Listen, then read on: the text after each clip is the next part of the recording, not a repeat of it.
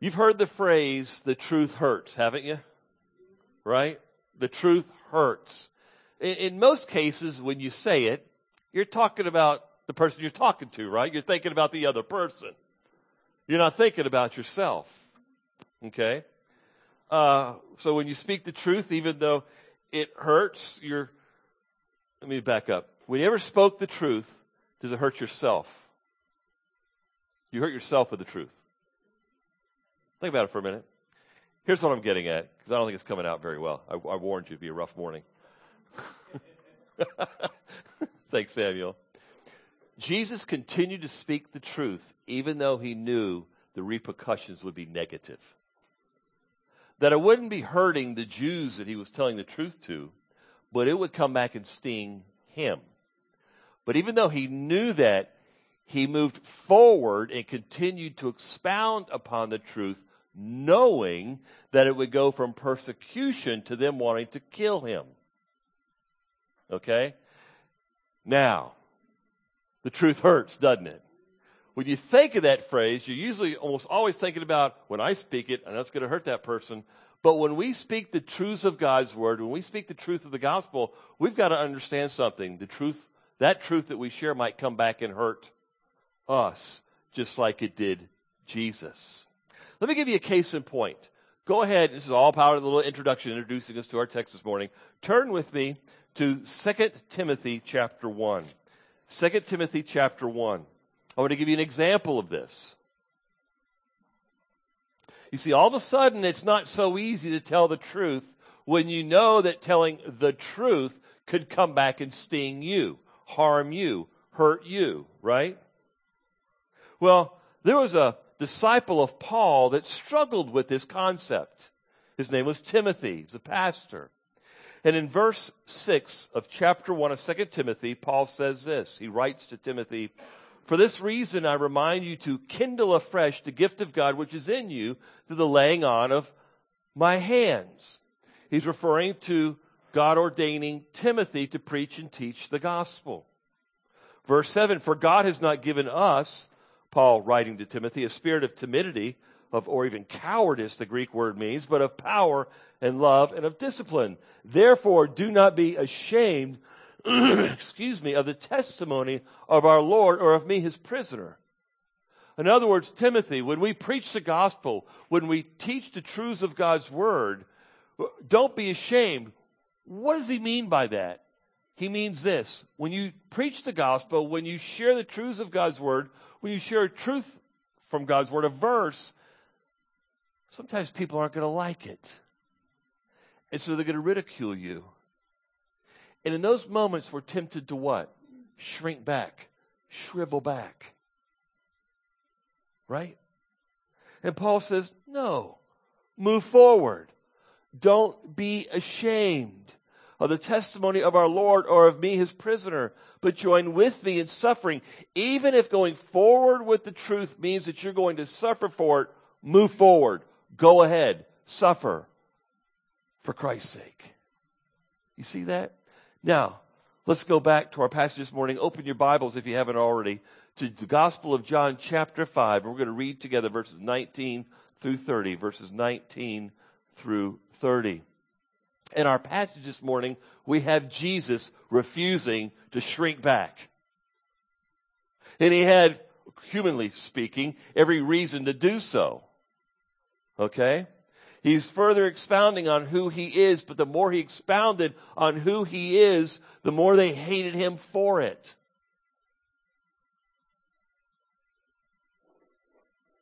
Look at verse 16, 17, and 18, because they're going to catapult us into our passage this morning.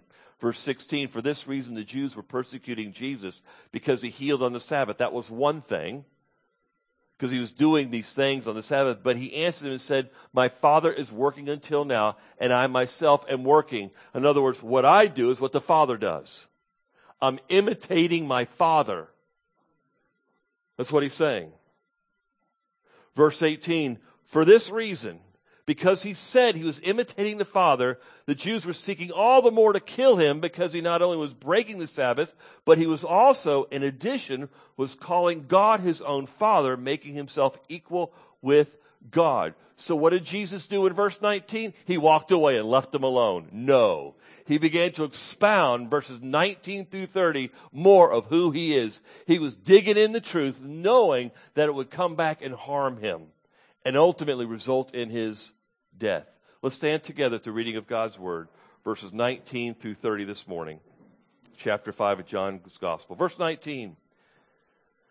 Therefore, Jesus answered and was saying to them, Truly, truly, I say to you, the Son can do nothing of himself unless it is something he sees the Father doing. For whatever the Father does, these things the Son also does in like manner. For the Father loves the Son and shows him all things that he himself is doing. And the Father will show him greater works than these so that you will marvel. For just as the Father raises the dead and gives them life, even so the Son also gives life to whom he wishes. For not even the Father judges anyone, but he has given all judgment to the Son, so that all will honor the Son even as they honor the Father. He who does not honor the Son does not honor the Father who sent him. Truly, truly, I say to you, he who hears my word and believes him who sent me has eternal life and does not come into judgment, but has passed out of death into life. Truly, truly, I say to you, an hour is coming and now is when the dead will hear the voice of the Son of God, and those who hear will live. For just as the Father has life in himself, even so he gave to the Son also to have life in himself. And he gave him authority to execute judgment because he is the Son of Man. Do not marvel at this, for an hour is coming in which all who are in the tombs will hear his voice and will come forth. Those who did the good deeds to a resurrection of life, those who committed the evil deeds to a resurrection of judgment. Verse 30. I can do nothing on my own initiative. As I hear, I judge, and my judgment is just, because I do not seek my own will, but the will of him who sent me. Let's pray. Oh God, may what we read about Jesus Christ, the Son of God, be reflected in our lives. The sons and daughters of God, adopted by you, redeemed by the Son of God, redeemed by the blood of the Lamb. Oh, Father, may, may we be molded into what we read in this passage this morning as we read about the oneness of the Father and the Son. It is a complete oneness, a total oneness, a perfect oneness. That, Lord God, we would understand that we are also called into this oneness as we will read that our Savior prayed for on our behalf. So, oh God, it just, it just, it's incredible. I, I marvel that you would call us into the oneness of the fellowship of the Trinity itself. To experience the, the, the love and the relationship that the Father and the Son have. This is part, the grand part of the call to salvation. To come into the oneness of the Father and the Son. And so, God, help us to understand not just the theology, but understand the practicality of it for our lives today. In Jesus' name we pray. Amen. You may be seated. Jesus had just finished defending his healing on the Sabbath. We read that in verses 16 and 17. And we also see that in verse 18 how the Pharisees or the Jews in general, particularly the Jewish leaders, responded to that defense. Okay? How did they respond? They accused him of blasphemy. Blasphemy. Verse 18, the very end. But also we're calling God his own father. You're calling God your own father. Now we understand what they meant by this, or what they view this as last phrase, making himself equal with God. You're making yourself equal with God. How can you do that? That's blasphemy. Now, Jesus was not claiming equality with God in the sense of a second rival deity. Like here's God and here I am too, and here we're rivaling with one another. That might have been how the Jews took it, but that's not how Jesus was meaning it or saying it. And we know that as he expounds upon this. Instead of a rival, so to speak, he was expressing an equality in the sense of unity and submission. A oneness that was there and so sweet between him and the Father that he could do nothing but the will of the Father. That was his passion. That was his goal. That's what turned him on. That was his love. That was his appetite. It was his food, was to do the will of his Father. Jesus was not claiming equality in the sense of a second rival deity. It was equality expressed in the sense of unity and oneness. A unity and oneness, by the way, which the Son expressed in submission to the Father, not rivalry. What we have here is the Son submitting to the Father, not being a rival to God, as the Jews most likely took it. So we're not concerned with monotheism here. We're concerned with a rich Trinitarianism. Very rich and very deep. It's about a relationship of revealing and imitating. That's what this is. It's a relationship of revealing and imitating that is rooted in a love for one another. When you love someone, you're going to want to reveal them and imitate them, aren't you? See, that's what's driving Jesus is this profound, infinite, eternal love for the Father to where he wants to imitate his Father, not rival him. That's why he's saying, I'm doing, I'm about doing the works of my Father. And what I, everything that comes from my mouth, everything I teach, everything I say about myself or say about you, I'm giving you the words of my Father. You see that? And it's not that Jesus has to do this. He wants to do this. It's his appetite. It's his joy.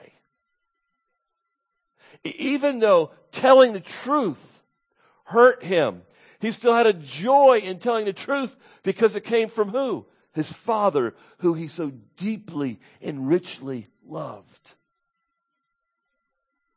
So it's about a relationship of revealing and imitating that is a relationship rooted in a mutual love between a father and a son.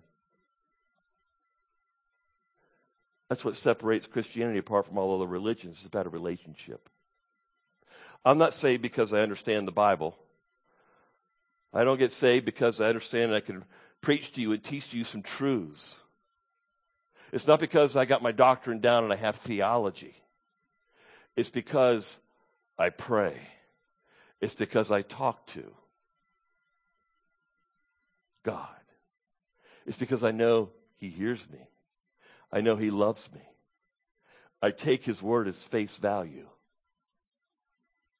And so when you're in the Word of God, it prompts you, it puts in your heart a, a, a, wantingness, not a willingness, a wantingness to talk back to God what you learn about Him. It's a relationship. There's no other religion like this. Muslims don't have this. It's not, you're not going to find this in Buddhism or any kind of ism or any other kind of, rela- any kind of religion. So we're not concerned with monotheism here as much as a rich Trinitarianism. And it's not only, it's, it's not that Jesus acts, he doesn't act independently of the Father. As a matter of fact, he, he, he's very dependent upon the Father. He does not want to act independently in and of itself. He wants to do. So, so that tells us another thing. You know, we talk about this personal relationship with God as if it's just me and God. Yes, and. And. We have a relationship with God. We are not independent in a relationship with God. Even though it's personal, it's not independent. I'm dependent upon Christ, but I'm also dependent upon you. I think we as a church really miss out on that, how dependent we are one with another. And we think we can do this thing called Christianity all by ourselves without any help. And I think that's why so many Christians are starving. That's why so many Christians are weak. They don't tap into number one, the source, God's word. Number two, God's church, the redeemed. So it's not only that he does not act independently of the Father, he does not want to act independently of the Father. If you're a Christian, you don't want to act independently of the Father or of his church. And I love what Jesus says. He can only do what he sees the Father doing. Look at 19 and 20. Look, verse 19, I think of the word imitation. Verse 20, love. And let me connect those two. Look at verse 19. Truly, truly, I say to you, the Son can do nothing of himself unless it is something he sees the Father doing. That's nothing but what? Imitation, right? I want to imitate him. For whatever the Father does, these things the Son also does in like manner. Verse 20. I love this. Look at this. This is beautiful. For the Father, now the subject's the Father. The Father loves the Son and shows him all things that he himself is doing. You see here, look at the relationship. The Son loves the Father so much he wants to imitate him. The Father loves, the Father loves the Son so much he wants to reveal to him what he's doing because he knows the Son's all about imitating him and he's going to reveal him. Do you see this going on? Beloved, beloved, we are brought up, in, when you're saved, when you're born again, you are brought into this holy relationship. We're brought into this oneness. We'll get to that in just a minute. Actually, go to chapter 17. Let's just do it now. Okay, let's just do it now. I got your attention. Chapter 17 is Jesus' high priestly prayer. Jesus' high priestly prayer. He prays for this oneness on your behalf. So, so here in chapter 5, we are with this oneness between the Father and the Son. And now in chapter 17, Jesus prays, I want all those who follow me. I want all those who listen to my words and hear my voice and trust me. Father, I'm praying that they would enjoy this oneness that you and I have. Isn't that incredible? Look at the end of chapter 17.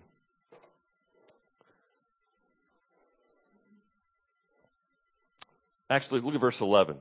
We're going to work up our way up to the last two verses. 1711. Notice what he says. I'm no longer in the world, and yet they themselves are in the world. Talk about his disciples. This is, this is the last night. This is the Lord. This is his last evening. He's with his disciples. He knows what's happening. He knows what's going on. He's going to get arrested a little bit later on, a few more hours, okay? And so he's praying. He's praying on behalf of the disciples. He's going to be leaving.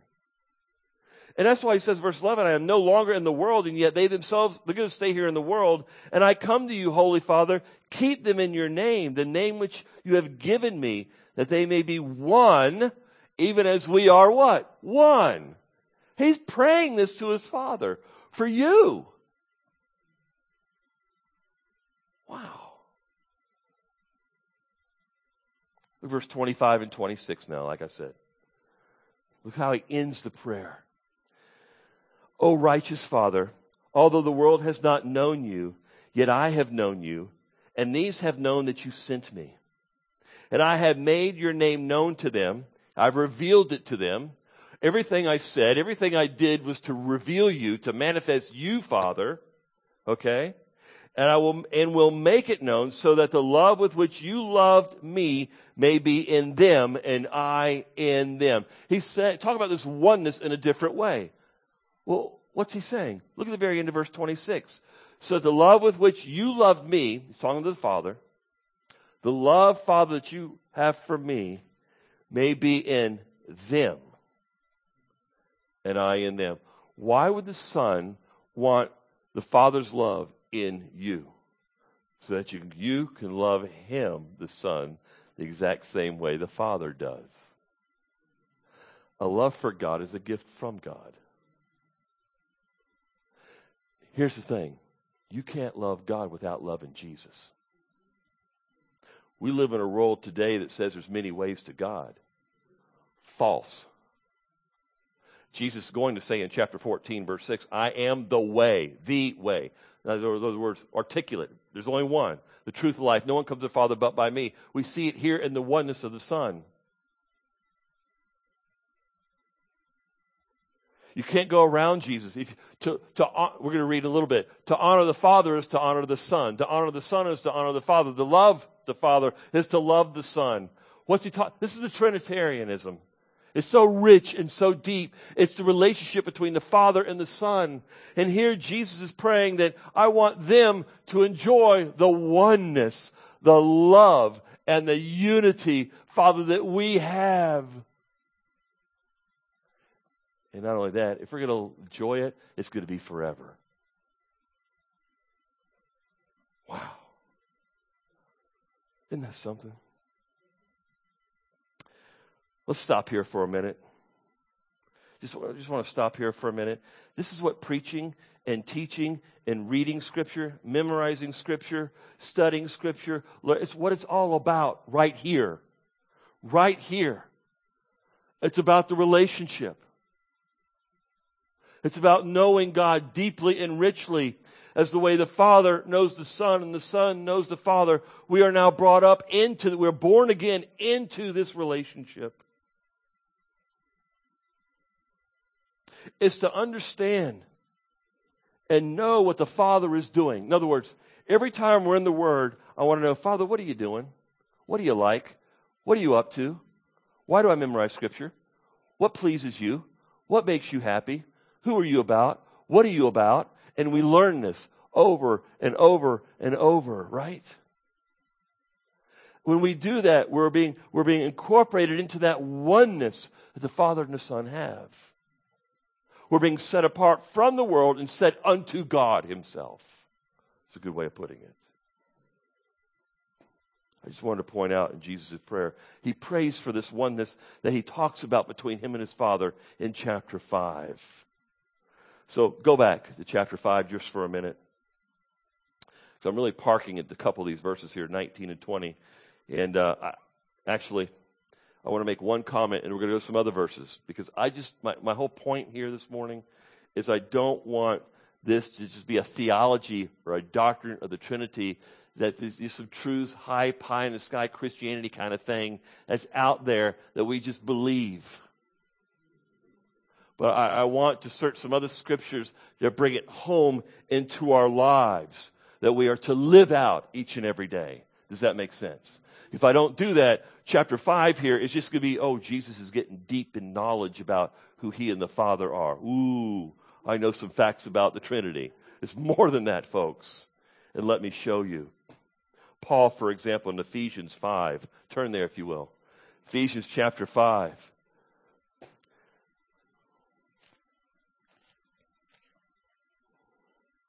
The apostle writes about this oneness. We know he's thinking this oneness because of what he says in verse 1 of Ephesians chapter 5. Therefore, be what? Imitators of God. That's what Jesus was talking about back in chapter 5. I, I, I, my, my, whole life is about do, imitating my Father. Well, folks, now that we're saved, we have been adopted into this family, we too now take on the desire of wanting to imitate God, right? And that's why Paul the apostle says, therefore, therefore what? Based upon putting off and putting on, putting off the old way and replace that old way with Christ, the new man in Christ, the new creature in Christ. You have new desires now. Follow after them. He goes, now imitate God as beloved what? Children. Jesus Christ is the firstborn from the dead, the first resurrected of the family of God. He's the king. He's the chief, right? And then there's the church. And if Christ is called as the head of the church to imitate the Father, the rest of us are called to what? Imitate the Father. But what exactly are we to imitate? Look what he says. Walk in love. Wow. Of all the attributes the Spirit moved Paul to write about here, it's love. To love the Father.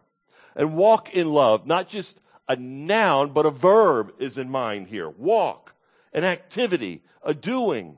Walk in love, just as Christ also loved you. There's the example and gave his life for you unto sacrifice, unconditionally and sacrificially. And not only that, an offering and a sacrifice to God. As Jesus serving humanity. As Jesus was walking his way to the cross, he was doing it as a sacrifice to God, as a fragrant aroma, because he knew that pleased his Father. But I want you to, I want to point out one other thing. This is not a love absent of morality. This is not a love absent of righteousness. This is not a love absent of anything like that by any stretch or imagination. As a matter of fact, Paul will go on to expound this is a pure love. God, this is a love defined by God, not the world. Notice what he says. Verse 3. But immorality or any impurity or greed must not even be named among you. In other words, the love that we are called to imitate is a righteous love. It's a pure love. It's a holy love. It's a love that has morality hooked onto it. We live in a world today that says love just accepts people just the way they are. It, you know, and I go, I go back. No, no, I can love somebody without accepting their lifestyle. But the world says, no, no, no, no, we're going to redefine love in a way that to love them means you accept their lifestyle. You accept all that they do wrong. No, that's not. God's love is a righteous love. It's a holy love. It's a separate love than the world. It has totally set different characteristics to it. And so that's why you have verse 3, but immorality, and impurity, or greed must not even be named among you. So first and foremost, it's a pure love. It's a righteous love.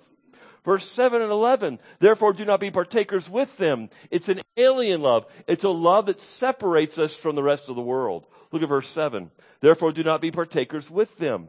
Verse 11, do not participate in the unfruitful deeds of darkness, but instead expose them. How do we expose them? By being different. By walking in righteousness. So here's true love.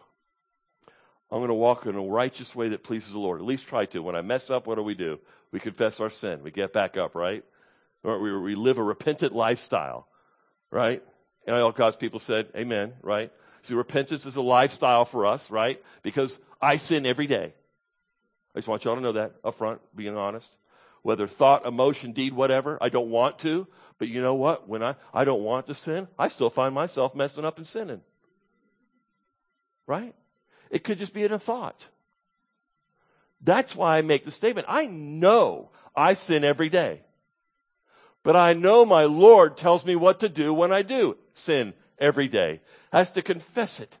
That's to admit, God, those thoughts were, they were not of you. They're hurtful and harmful. I wasn't thinking well of that person. That was judgmental eh, up here. Or bad feelings. God, forgive me. That's feelings, uh, that's borderline, that's going towards hatred and anger. That's not good. Or when I actually do say something that hurts somebody or does something or commits an act of sin. And all those circumstances is what I'm thinking about when I say we sin daily in one way, shape, or form. But God in His love has told us what to do. To confess, to agree with Him that it is sin. And to get, up, get back up and to follow and pursue Christ. And you can only do that when you're resting in the gospel, by the way. Because you don't get back up to work your way out of that sin. You get back up and you stand again on the righteousness of Christ. He's the one that justifies. That's what I mean by rest in his finished work.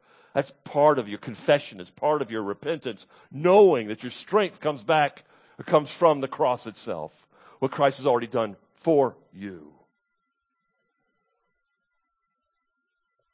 So it's an alien love, 7 and 11. Oh, look at verse 10.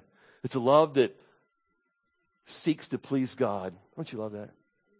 Trying to learn what is pleasing to the Lord. Why are we here this morning? We're trying to learn what's pleasing to the Lord. Why do you have your devotions? You're trying to learn what is pleasing to the Lord. Why do you memorize scripture or, or read scripture or what, what, because you want to learn what's pleasing to the Lord.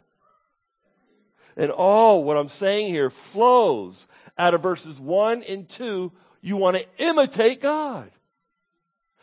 Peter turns it up a notch in his letter in 1 Peter. He turns this up a notch because he takes this concept and he puts it in the context of suffering. Well, if I try to please the Lord and live righteously, I'm going to get attacked for it. There's going to be some negative repercussions. Remember the introduction with Timothy? Right, right. Not just in sharing the gospel, but in wanting to live the kind of life that pleases the Lord. It can come back to bite you on the job. They can come back to hurt you with someone in your family or, or a neighbor who just don't understand where you're coming from. And they ridicule you and they laugh at you. And they, they think you're holier than thou. And, and it can be a persecution in the form of they stay, you know, they no longer want to associate you with, with you much anymore. Right? And that hurts. Let's be honest, that, that can hurt. So Peter comes along. He talks about it. Verse 6 of chapter 1. Just listen to this. You know, if you want to turn there, that's fine. I'm only going to be here for a, a moment or two. I just want to develop the context. Chapter 1, verse 6. In this you greatly rejoice we rejoice in what Christ has done for us. We rejoice in verse 4. We have an inheritance which is imperishable and undefiled, which does not fade. It's reserved in heaven for us, and we're protected by God till the day we die when we, when we receive that inheritance. Verse 6, in this inheritance, what Christ has done for you, you greatly rejoice, even though now, while on earth, this day, if necessary, you have been distressed by various trials.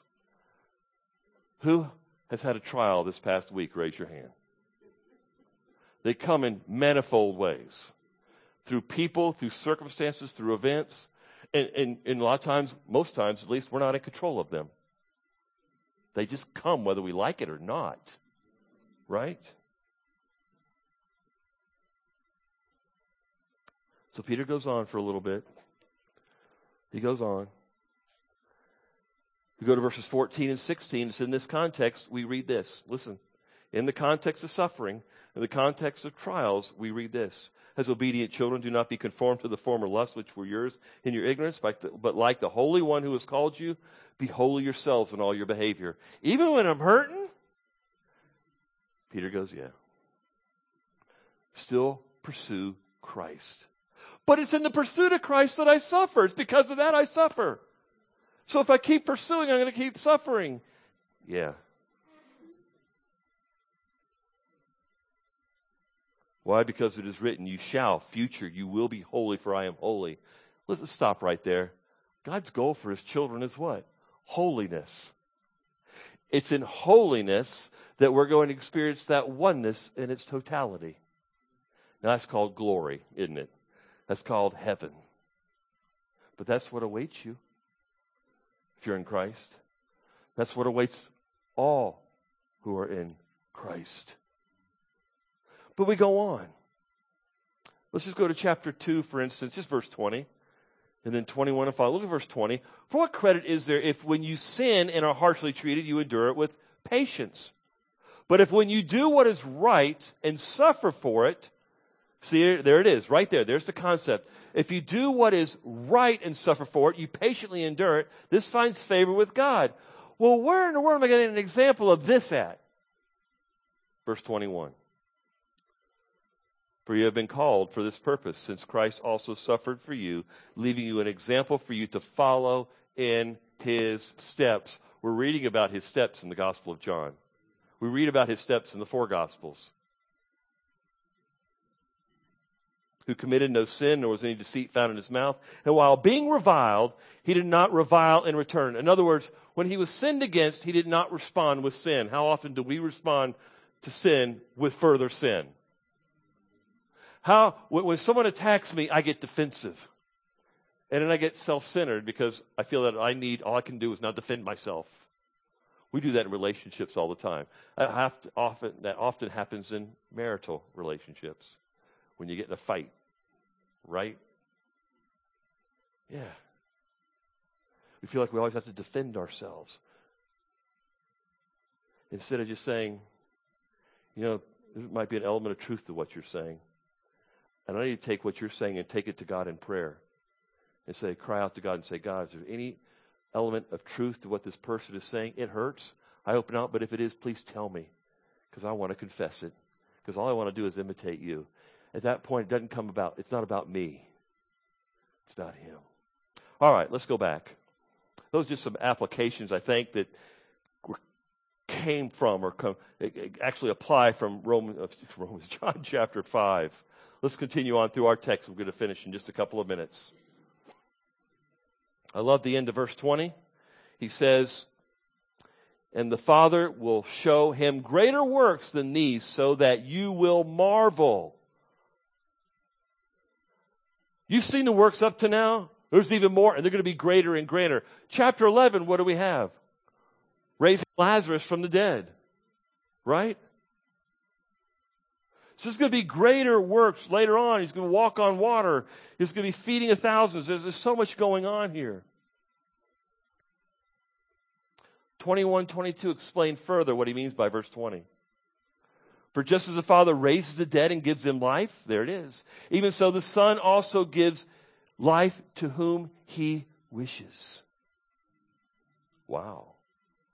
And he wishes to give life to those the Father is giving life to. We're going to read that in John chapter 10. My sheep hear my voice. And those the Father gives to me, I, I lose none of them. I cast none of them out. He came to get those that the Father was giving to the Son. And those that the Father is giving to the Son are those who repent of their sins and believe in Jesus Christ, the Savior and Lord. That's why he came. He goes on. So, verse 21. One of the greater things he could do is raise the dead and give life to them. He's a life giver. Verse 22 For not even the Father judges anyone, but he has given all judgment to the Son. Oh my goodness. He gives life, but he gives judgment. He gives life everlasting. By the way, Jesus gives physical life and eternal life. He was there in creation. You see the oneness here? You see the deity that's just embedded in this? But all of a sudden, you have now the Father giving the Son judgment. He's giving all judgment into the Son's hands. Why? He gives the reason in verse 23. That's why you see the two words, so that. Here's why. So that all will honor the Son, even as they honor the Father. He who does not honor the Son does not honor the Father who sent him. Anybody who says, I love God, but does not honor Jesus Christ for who he is, is are, are, are self deluded. They're, they're delusional. That's not true. According to this right here. Right? Well, I believe Jesus was a good person and I love God. No. I believe Jesus was a great prophet and yet, oh, I love God. No. Jesus is the Son of God. He's the Messiah. That's what it means by honor Him for what? Who He really is.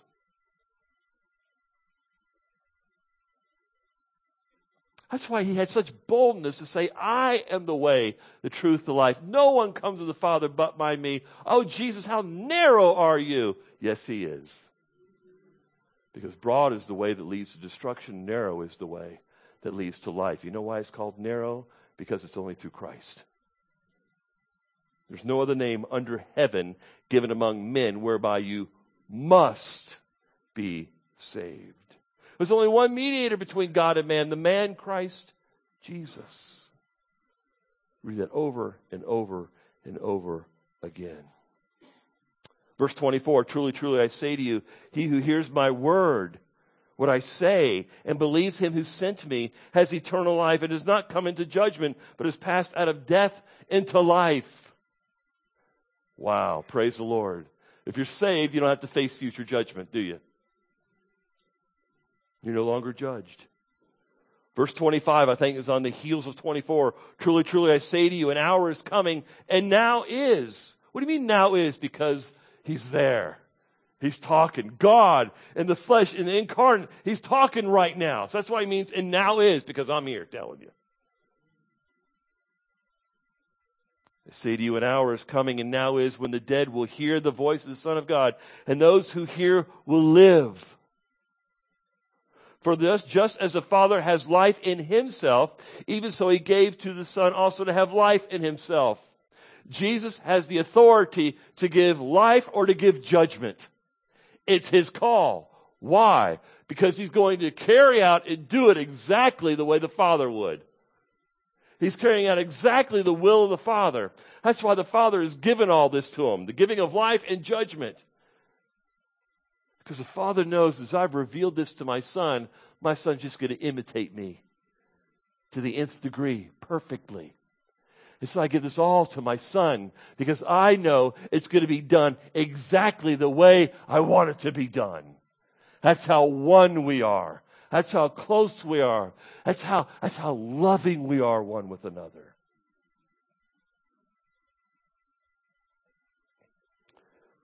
Verse 27, and he gave him authority to execute judgment because he is the Son of Man. 28 and 29, do not marvel at this, for an hour is coming in which all who are in the tombs will hear his voice. Physical. There's a physical resurrection here. So when Jesus says giving life, he means it in two ways. Number one, according to the tombs, he's gonna, he gives physical life. In the end, everybody from the tombs is going to be raised. They're going to be up from the grave, right? And they're going to be, they're going to be given life. Okay? But physical life. For what purpose? Next verse. And will come forth those who did the good deeds of a resurrection of life, those who committed the deeds of evil to a resurrection of judgment. There'll be that final judgment where God, where Jesus raises everyone from the dead out of the tombs in order to separate the sheep from the goats, in other words. That's a simple way of putting it. In other words, Jesus is saying to these Pharisees, God, my Father, has given me the authority to do all this. Wow. This is not rivalry. This is oneness. This is unity. And it's grounded in our love for one another. Verse 30. I can do nothing on my own initiative. As I hear, I judge, and my judgment is just, because I do not seek my own will, but the will of him who sent me. Think about this for a moment. Compare Jesus' words, his teaching here in this passage, with any other religion. There's nothing like this, folks. There's nothing that even comes close. There is no rival. Muhammad, Buddha, uh, all the other religions, the cults. Seriously. We, we should, as Christians, never be ashamed to compare the Word of God with any other religion. To compare what the Word of God has to say about Jesus Christ with any and all other religions. We should never be afraid or ashamed or intimidated to the point we don't want to compare or contrast.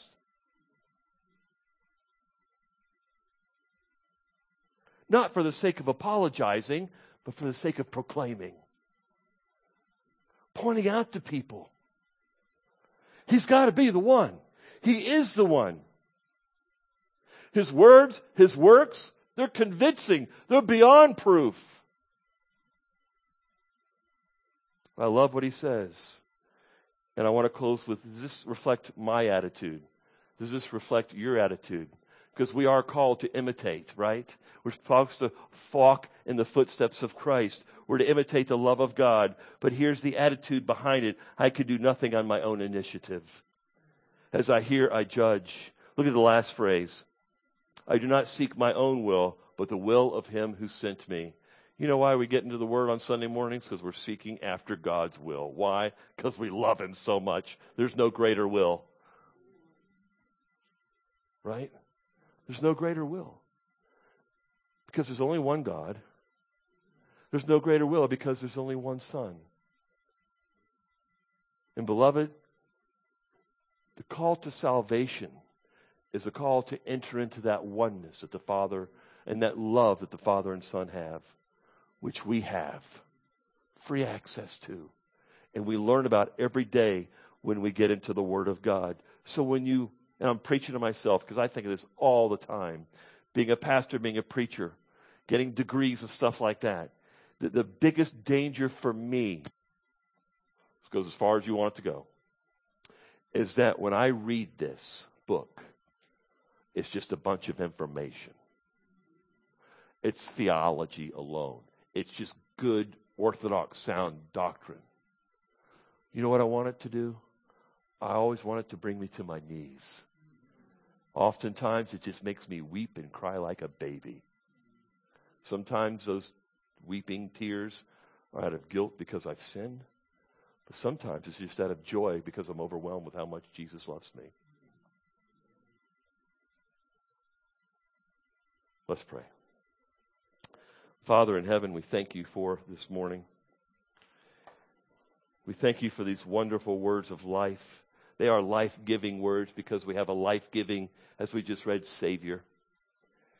And Father, the reason we are subordinate to, we submit to, we yield to the Lordship of Christ is because the Father has given all life and all judgment into his hands. You certainly trust your Son.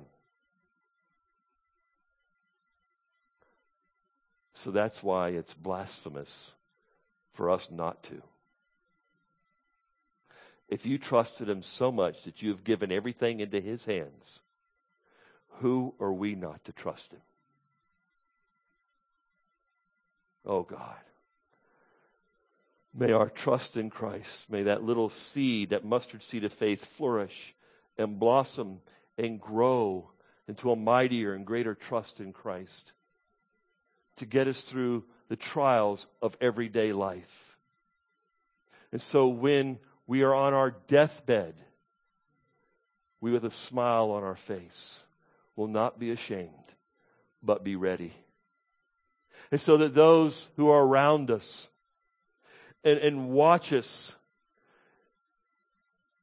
will with assurance and confidence say they were truly, there's no doubt that this man or this woman was a follower of Christ. May we leave no doubt with our loved ones while we are on our way to the grave, so that Jesus, you will bring us up. You will deliver us. You will give us a new body because you've given us eternal life. God, we love you. In Jesus' name we pray. Amen.